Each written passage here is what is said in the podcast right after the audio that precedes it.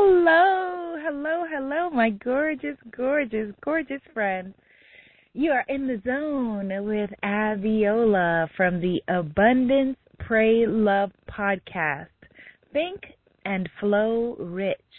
We were inspired to create this podcast for you, Medina and I, because we are the founders of the Abundance Pray Love Mindset Reset Goddess Retreat in Bali, Indonesia. And we wanted to share the lessons of abundance with you whether you're able to come with us to Bali or not. If you are able to come, go on over to abundancepraylove.com, register, and I look forward to getting my hands all in your life in person. this podcast is based on the teachings of Napoleon Rich. Napoleon Rich. He might as well have been named Napoleon Rich, right? Napoleon Hill, Think and Grow Rich. I want to talk about the imagination, which in Napoleon Hill's book Think and Grow Rich was chapter 6. He called the imagination the workshop of the mind, and he said that the imagination is the fifth step toward riches. I want you to think about that. The importance of imagination. How many of us as children were told not to daydream? You know, or are you going to sit there and daydream your life away? How many of us were told that? Imagination is kind of thought of as a stepchild when it comes to intelligence. However, there is nothing, nothing that we have access to in our beautiful lives that didn't start with imagination. Take, for example, my iPhone, which I'm looking around. It is not near me. I just realized I didn't turn off the ringer, so it may ring somewhere at some point. But my iPhone, right, and your phone came from someone's imagination. Every single thing that we enjoy in our lives begins in the imagination.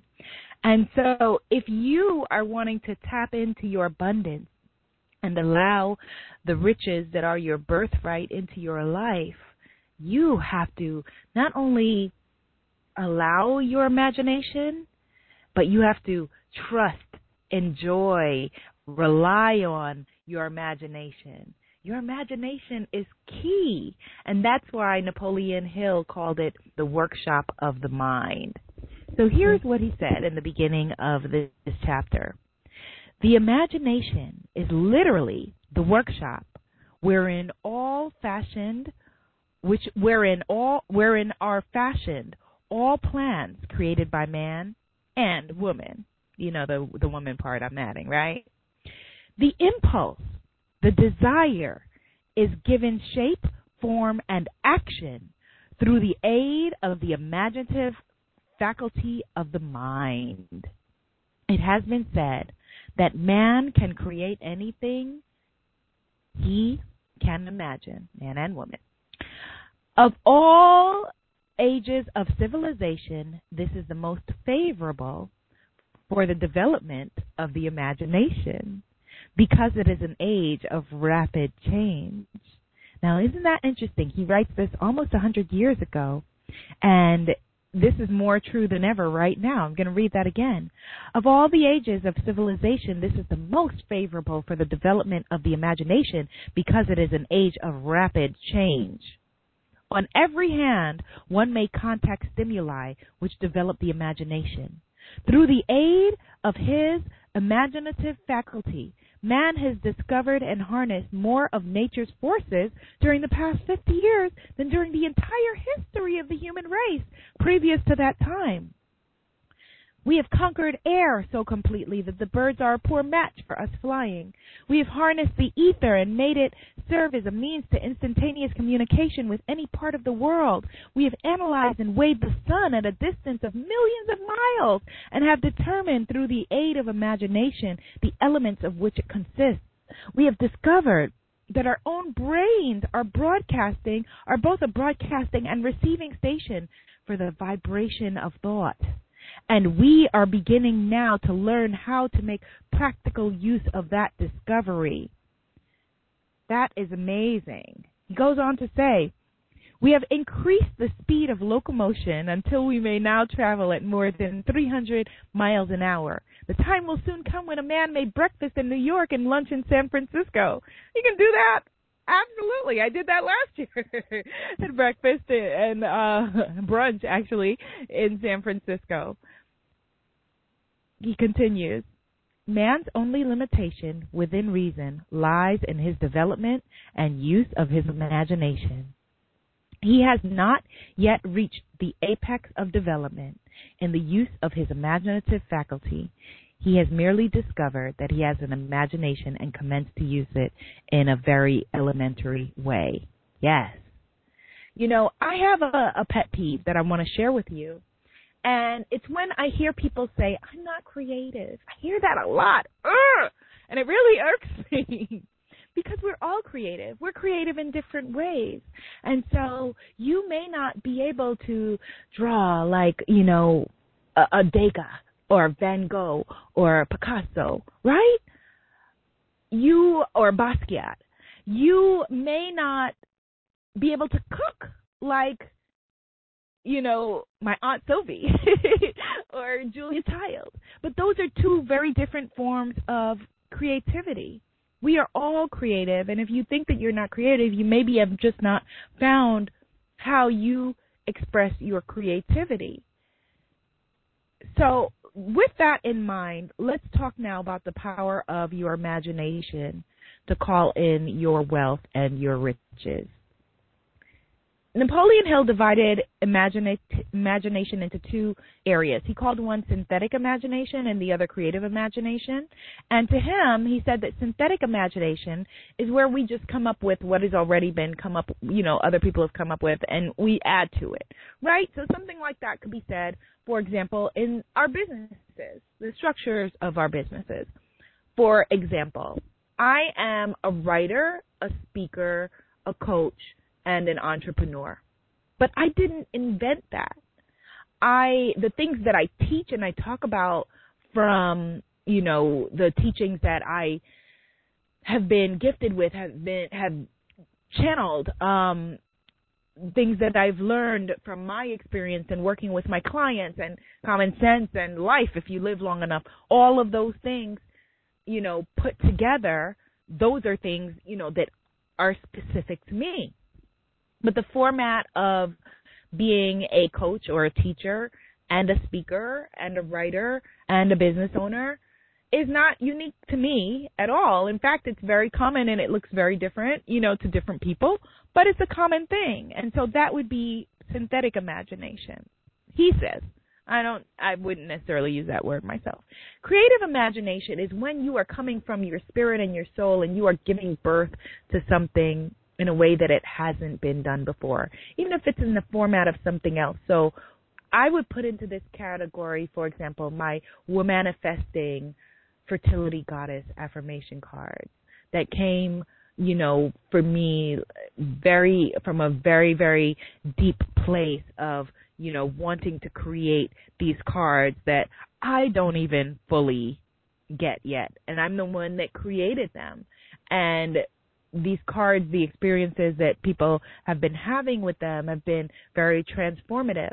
Um, just like, you know, when you use a regular deck of cards and there are hearts and spades and diamonds and clubs, in the affirmation card deck, the fertility goddess affirmation card deck that I created, um, I wanted there to be different suits related to birth. So there is um, gestation, um, nurturing birth and then um, you know gestation. It's not in front of me now, and I'm I'm drawing a blank, but I'm I'm leaving something out. But there's basically I wanted to go through the stages of birth as you know in parallel to us as creating anything. So that's why they're called the manifesting cards. And so again, like this for me, I felt like was something that I channeled, that I created. Um, although of course I didn't invent affirmation cards, um, this is something that specifically came through me, and I think that both kinds of um, imagination are valid. And I want to take it another step and say that imagination is also the key to your riches when it comes to using creative visualization. You have to allow your mind to go there so that your life can go there and you won't sabotage yourself back to the same place. And our mind, our imagination have the means to, you know, we can we can go anywhere in our imagination. You know, when my mom first came to this country and she was kind of pretending that she was um from somewhere else, um that she no, she she used her imagination I'm mixing up two of her stories. This is actually when she um when she was in school, correct correction. She was in school and she would write papers about how she would take vacations because, you know, some students were rich enough to be able to travel to different countries and her family didn't have that money to be able to do that. And so she used her imagination to write about the the places that she visited. And her report sounded like wow my goodness this woman this girl is having these amazing vacations but it was all from her imagination. And so i want us to use that same tool to create our lives. And so either you know you can do it in a journal you can do it just right now if you close your eyes but i want you to start taking mini vacations to your future self and living it out as if it is in the present you know again visualization is a tool used by NASA for astronauts. It is used by Olympians to prepare, Olympic elite athletes to prepare. Because if you go there in your mind, your body doesn't know the difference. And so right now I want you to, to, to, to start to visualize what it feels like to have all of your debts paid. I want you to visualize what it feels like to know that there is money in the bank and that you are comfortable with it. You don't have to go spend it. You don't have to go give it away. You don't have to do anything, but it's there. And of course you're going to do wonderful things with it. We have all faith in that. But I want you to start to get the feeling in your body of how it feels to be abundant, how it feels to be without worry in this area, how it feels to be to have freedom. You know, maybe it's going into stores or car dealerships um, that would you would usually feel uncomfortable in, and not because you are exalting material things, but because you are upgrading your mind and your comfort level of how you move in this earth and the things that you deserve. Different things make people happy, right? Some people, you know, designer things are what makes them be like, woo, makes them float. Other people could care less about, you know, having someone else's name on their things. But either way, what I want you to get comfortable with is not having things around you um, that bring you displeasure, things that are old, things that are broken, things that are dirty. I want you to get used to uh, start to travel in your imagination to being able to to to a, to a time and a space where if tomorrow you decided you wanted to go to Bora Bora or you wanted to come to my Abundance Pray Love retreat in Bali, you could do that without thinking. Uh, I want you to just start to have the idea that if you wanted to get up and go visit a family member anywhere in the world or take a family member anywhere in the world, that you could do that. That if you wanted to gift a school with enough to be able to scholarship in, you know, a hundred students or their students for the next year that you could do that. The sky is the limit, but let's go there in our imaginations first. We are too puny in our thinking and the ways that we approach, you know, abundance. We're coming to the ocean with a thimble instead of with our arms open, waiting to be filled. I don't remember whether I spoke about it already on other lessons of this podcast, but it bears sharing again, even if I did. I witnessed the most amazing abundance lesson a few months ago when I was a speaker at Bob Proctor's um, New York City Modern Day Millionaire event. Other speakers included Les Brown and Reverend Michael Bernard Beckwith and Mary Morrissey, and it was an incredible, incredible day. But the most beautiful thing that I witnessed didn't come from, you know, when I was on the stage or the other people were on the stage. To me, it was a moment when a woman stood up in the audience and Bob Proctor was on the stage. He is an old school uh, teacher who was taught by people who were taught by Napoleon Hill directly. He's in the movie The Secret. He's one of the founders of the uh, the modern day personal development or New Age movement as we know it. The woman stood up and she said that she was trying to help children. She had a charity. She wanted to raise a hundred thousand dollars, and I think that she was trying to get Bob to perhaps donate a couple thousand bucks to her movement. But Bob Proctor had something else in mind. He wanted us to stretch and to grow our means of, you know, what we think is possible. And so he said, I will give you $10,000 if you can get nine other people, nine other people to give $10,000 each.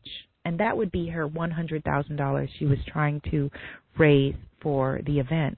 Now, we were in a room of personal development students and teachers who, if he said, let's all donate, to chip in to this woman trying to raise a hundred thousand dollars. You know, I would have probably given a thousand dollars. Um, other people probably would have given money, and it would have been a stretch, you know, for some of us. But we were in the business that day of stretching who we were, who we are, who we aim to be. But Bob didn't say let's all give a thousand dollars each or let's give five hundred dollars each or you know, let's you know, nickel and dime it or pass the thing around, you know, like in church and everybody put in change of what you have. He said nine other people give ten thousand dollars each.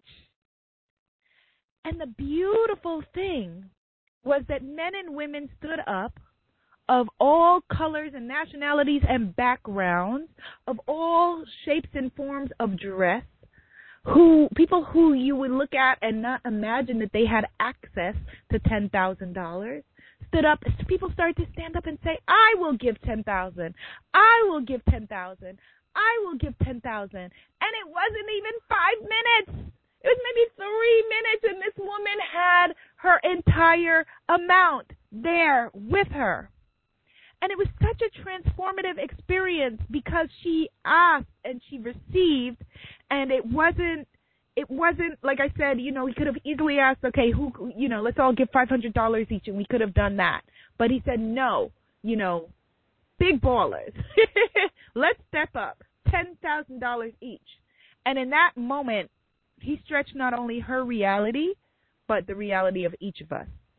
Now it's funny, you know, later in the day, one of the teachers, Loral Langemeier, who teaches about finances, got on stage and she was like, "Look, I hope you have your stuff together." To the lady, she's like, "You know, your 501c3 status or whatever you have, because if not, you're going to be in a world of trouble." We didn't know this woman from, you know, a can of paint. She could have wandered in off the street. Well, no, probably not, because the tickets were like four or five hundred dollars. But she could have, you know, been just trying to raise money to bamboozle somebody. I doubt it, just because that wasn't the energy of the room that day or the woman or anything like that. And and if so, that's for her to contend with. That's not on the givers. But there was such a beautiful energy around giving that I vowed to myself that the next time that something like that occurs, you know, that a year from now, if I'm in a room and that happens, that I could stand up and give ten thousand dollars and not even think about it, and it not be a stretch for me, and not be uh, okay. I got to rearrange, or I got to let me call my this, or let me this, do this, and all right, I'm gonna give it to you. I'll give you five thousand this month, ten thousand next. No, it'll be like, here's ten thousand what do you need? You know what I mean? Where do I sign? What do I do? And that is what I'm talking about when I'm talking about using your imagination to stretch what's possible for you. I remember my childhood best friend, um, one of my childhood best friends. Well, actually, I had this experience with both of my childhood besties where they, on separate occasions, said that they didn't want to get too excited about something because they didn't want to be let down. One of them, we were together in a dance competition. oh goodness, it was like a hip hop dance competition, and we were dancing. And then another friend of mine, um, another childhood friend, I'm like, should I say their names? I won't miss misjuncture, but another one who was, you know, had taken was a very outgoing personality by herself, very outspoken. She is a makeup artist now, no surprise. Um and she was competing by herself and we were competing as a group. And she got up there and it was amazing. It was beautiful. She has a beautiful personality and it was outgoing and energetic and incredible. When we got up there i think it was three of us or four of us who were in the group and one of the one of my friends she kind of really half-assed it walked through it and half-assed the performance And afterward, we were like, why did you do that? Why didn't you give your all? Why didn't you play full out? She said, because I already knew we were going to lose. Because look at what she did. And I didn't want to be disappointed. So are you half-assing it through your life because you're afraid of being left let down? Are you not really stepping up and playing full out because you don't want to break your own heart? I know that I have done that. I I I at the time I didn't understand it. I didn't understand it as a teen. I didn't understand when my other childhood best friend said, you know, it was like to go somewhere, some trip we were supposed to take or something. She's like, I don't want to get too excited in case it doesn't happen. I didn't understand it at that time. But when you live long enough and you have adult heartbreaks, you know, in life, in love, in business, in whatever, then, you know, of course, as an adult, I understand it. And I know for a fact that there are times where I've pulled back and played smaller, a smaller game because it's safer, because it, it's risk, it, it, you're risking less. But not anymore. Not anymore. And I urge you to say the same thing. This is the time of yes. This is the time of our creative imagination. This is the time to take yourself in your in your brain places you haven't been and let us see what happens. Let's dedicate the next 12 months to creating the most glorious life possible. And let's not live life like we're waiting for the other shoe to drop. The other shoe is joy. Exhale into that. Mm. I hope that you enjoyed this lesson. My name is Abiola of the Abundance Pray Love Retreat. You can learn more at abundancepraylove.com. Namaste, my darling.